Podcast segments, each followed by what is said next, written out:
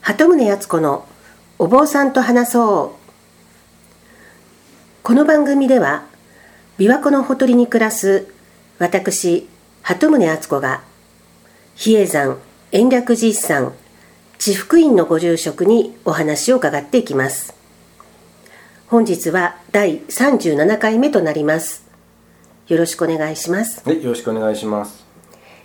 えー、と前回が4月の28日でしたので、えー今回が令令和になって初めての回となるんですけれども、で前回はあの連休中の法要の話など伺ったんですが、はいえー、と上宮大志公とかあのいろんな法要があるというふうに伺ったんですが、はい。で私もあの連休中比叡山に行こうと思ったんです。はい。であの大阪の方の友達が比叡山に来たいということで連休中に一緒に行こうと思ったらあの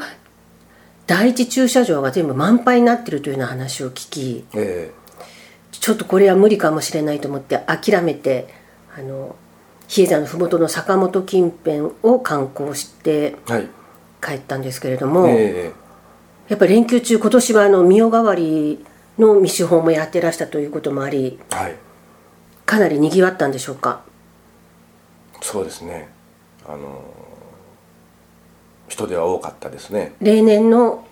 連休以上だったわけですはい。はい。まあ10連休ということも関係したんですかねそうですね。あでもご住所がずっと山にいらしたわけではなくいろいろ山の上や下やそうですね。主に山の下の、あのーお祭りの法要の方の手伝いをしたりしてましたね。でその,、まあ、その上宮大志公であるとか未司法であるとか、まあ、それぞれたくさん法要を比叡山でやってらっしゃいますけれども、はいそれぞれに言われがあり意味があり目的がありだとは思うんですが、はい。毎日毎日それとは関係なくお勤めもされてるわけですよね山の上では。そうですね。で基本的にそういうところではあの何を祈ってらっしゃるのかなっていうのが個人的に気になっているんですがはい。まあ、あの延暦寺自体の歴史がですね。はい鎮護国家の祈祷をする道場として元号ですね今本当に令和に変わりましたけども、ええお寺ができた時の延暦という元号をいただいてはい延暦寺と名乗りなさいということで始まったのが延暦寺の名前の始まりですのであそれは朝廷からそうです延ね暦という年号を名乗ってよいとあ良いというのをってか名乗りなさいもうそういう名前にしなさいとまあ、古文あの記録では「延暦寺と称すべし」というお言葉をいただいていると、はいまあ強制といえば強制ですしねああのでもありがたいはい、東京にありますあの寛永寺さんも、あ上野の寛は永い寺上です、ね野の寛永寺もはい天台宗の,、あのとても大事なお寺なんですけれども、ええあの元号がお寺の名前になってますしああそれも寛永時代が寛永だった寛年間ですねあの家光さんの時ですけれどもねその寛永年間に今の根本中道があの再建されてますのではいやっぱり国を守るという思想があの第一にありますねああそもそもあの比叡山は京の都の鬼門にあたる、はい北東の鬼門にあたるところにあるからそこを守るためにっていうようなのを読んだことがあるんですが、その通りですねそもそももう都を守るためというのがえ最初のはい出発でもありますね、まああのできた時期が先にあの平安京よりも先にお寺があったんですけれども、後であの都を守ってもらう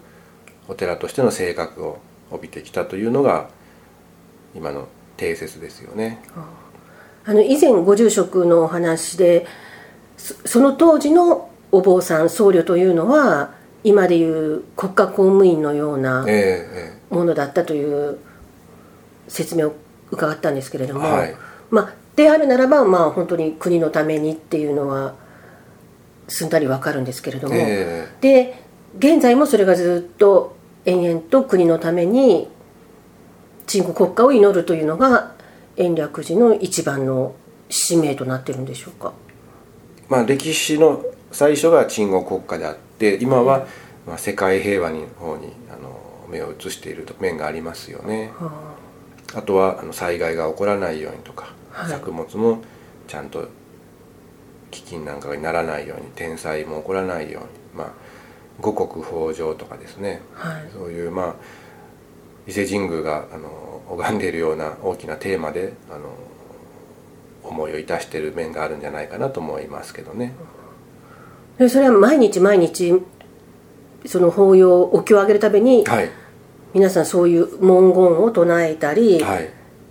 まあ、意識して祈ってらっしゃるわけですかね。そういうも目的が祈願祈願門といいまして、はいこの法要は今読んだ法華経の力であの達成されますようにあるいはお参りしている人の身体健康ももちろんあの拝んでおりますしはいその最後にこの法要の趣旨というんですかねそういうことをあの言いますけれども誰もいないお堂でも自分がお唱えしたお経によっていろいろなやっぱり思いを込めて、はいあのお唱えしますね。今までにあのよいろんな法要の話を伺いましたけども、ええ人に見せるためではなくもう本当にお堂の中にお坊さんだけでこもってはいやってらっしゃる法要もたくさんあるようですし、はいだからそれはその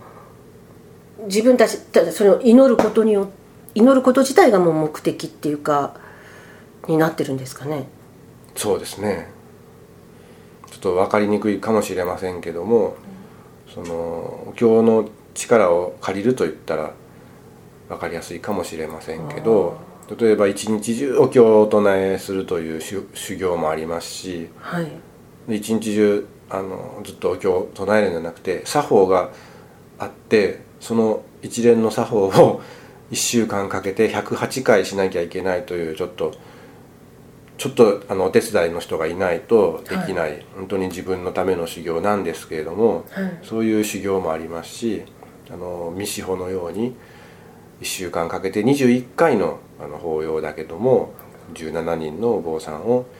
配置して、どんどん決まった通りに法要をしてもらうということもありますし、それ誰かのためにというと1回のお経で済むかもしれませんけれどももっと大きな目標があって、はい21回しようとか7日間しよう1ヶ月間しよう、まあ、それはいろいろなやり方があると思うんですよね。まああのどこのお寺でも延暦寺だけじゃなくてどの、ええいろんな宗派では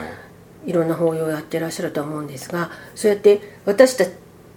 一般の私らが知らないところで、はい日々そうやって祈ってらっしゃる方々がいいるというそうですねそれをあえて別に知ってもらわなくてもいいというかその見せなくてもいいいいっていうかもうずっと1,000年以上もずっとそういうことをやってらっしゃるわけですよね。それでそれがやっぱり力があることだっていうふうに皆さん確信持ってやってらっしゃるんですかね。そうですね法要をししてきた記録というのははい、必ず残されますので、ええ例えば平安時代になりますと、まあ、最初から言いますと本当にお坊さんたちだけの自分の力が高まるように力が高まると変ですけれども、はい自分が悟りを開けるように一生懸命修行をする自分のための修行がだんだんその貴族の方々のためのご祈祷になるわけですね、はあこういうふうにあの世の中を治めていきたいとえまあ、自分の個人的な思いもあったかもしれませんけれどもそれにまあ使われるというかそこへ使えるお坊さんとしてあの延暦寺が選ばれていてえはいという時代もありましたしまた全国に仏教が広まっていく中でいろいろな宗派があのあっていろんな拝み方もできてきたとそれはやっぱり対あの仏教を求める人のためにする法要もありますしやっぱりお寺で本山であの決められたことに従ってする法要というように分かれていったんじゃないかなと思いますけどね。じゃあ比叡山がそもそもその修行するためにあのこも人がこもるような場所から始まったのかもしれないですけれども、で実際修行の場でもあるわけですがその鎮護国家の祈りをもう何何100人か何千人か知らないですけど多くの坊さんがそこえで修行して祈りを重ねることでその比叡山自体が持つ力っていうかそういうのも増してきてるんでしょうかうーんそういうのは力はあるとは思うんですけれどもそのお寺の数ですねそういったものを調べていくとちょっと、まあ、あの陰りがああるんじゃないかなと実は開開放業という行で山の中を回ってし下まで回って拝む場所が270箇所ほどあるんですけど、ええそのうちの200箇所ぐらいはあの目の前に存在しないあかつてはあかつ何てかがあったはずなんですあよるいはあの比叡山から見て遠くにあるあの妖拝というんですかね仰いで拝むんであの遥かに拝むんですけれども関東の,、あの鹿島明神であったりとか、はいあの北陸の白山であったりとか、から九州の宇佐八幡宮とか、まあ、広い範囲を、まあ、お伊勢さんも拝みますしはいその場にないものも拝みますけどね昔からそういう信仰の仕方でもあったのかもしれませんけれども比叡山の中に残っていない場所もやっぱり拝みますので、はい昔はあったのにというのが一つの今盛んになっていると言われ考えるよりはもう少し頑張らなきゃいけないんじゃないかなとは思いますね。じゃあその個人としてもその一人のお坊さんが若い修行僧として比叡山に入ってきてそこで修行を積んでいろんな法要を経験していく中で祈りの力みたいなのは増してくるんでしょうかそれは人によるんですかでもやはりあの経験といいますかねあのいろいろなことをこなしてきてそれなりに考えてあのしっかり抱擁されている姿を見てますのでやっぱり、うん、これは聞くんやでというね直接言われないんですけれども、まあ、あの方に拝んでほしいなという思いが信者さんの中にお参りの人とかあのやっぱりもう亡くなりましたけど酒井雄斎あアジャリさんとか、今ご存命のあの立院の江波アジャリさんとかのその拝み方を見させてもらうとやっぱ全然違いますんで、うんただ絶対にその宣伝をするとかですね、え SNS をしているとかはありませんのでやはり口コミって言ったらまた語弊があるかもしれませんけれどもあのお家の方も代々もうその立院にお参りに行くとか、おじいちゃんおばあちゃんが行ってたのでお孫さんも何かあると立院へ行くとか酒井さんのところへ行っていたとかそういったことはたくさん聞きますね。えやっぱその場で実際にお姿を見てええ何か感じる方が信者さんとして通われるようになるわけですよね、きっと。まあ一般の人はもちろんですけれどもやっぱり芸能人の方とかねあの高倉健さんも酒井さんのところへ行ってましたし、その座右の銘は酒井さんに頂いただいてますからね、でもご住職とかも個人的に経験を積むことでもういろんな種類の法要に出たりすることで、はい何か自分の中で感じることとか変わってきたこととかございますか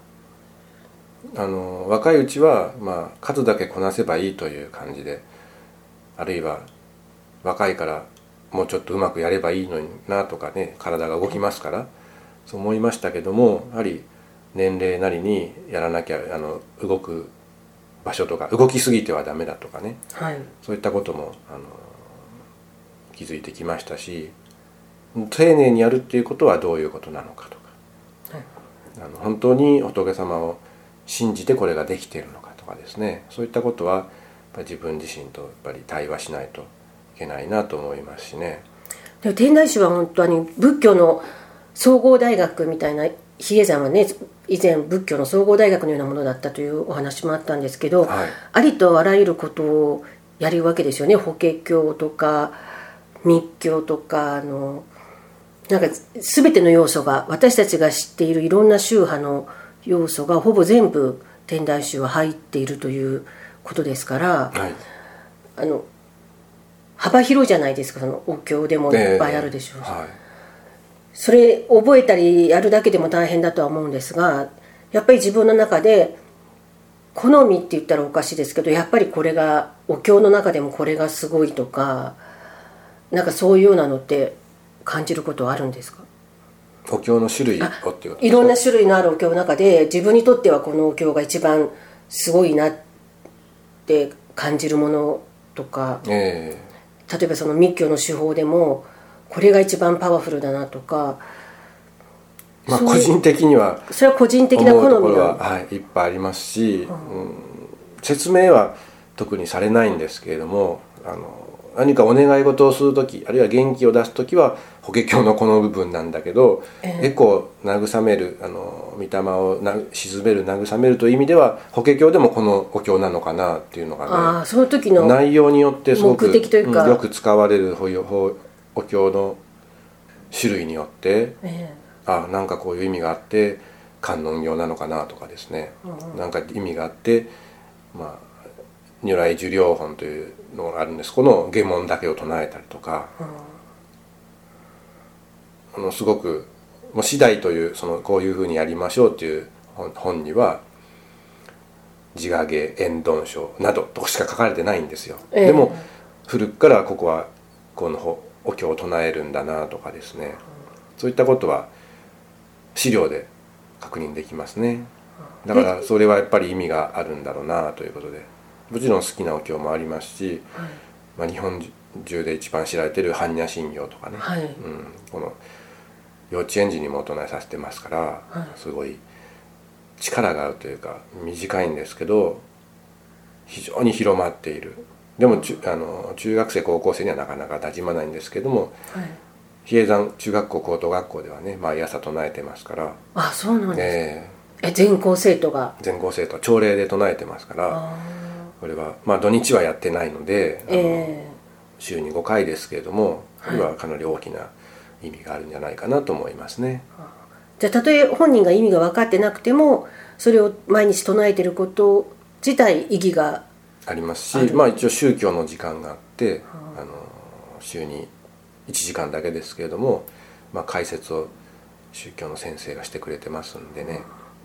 まあ、そういうことに思いを馳せるだけでもええちょっと意識が違うかもしれませんね。はいはい、えーわかりました。じゃあ今日はちょっと時間になりましたので、はいこの辺で終わりにいたします。はいお忙しいとこありがとうございました。いいはい。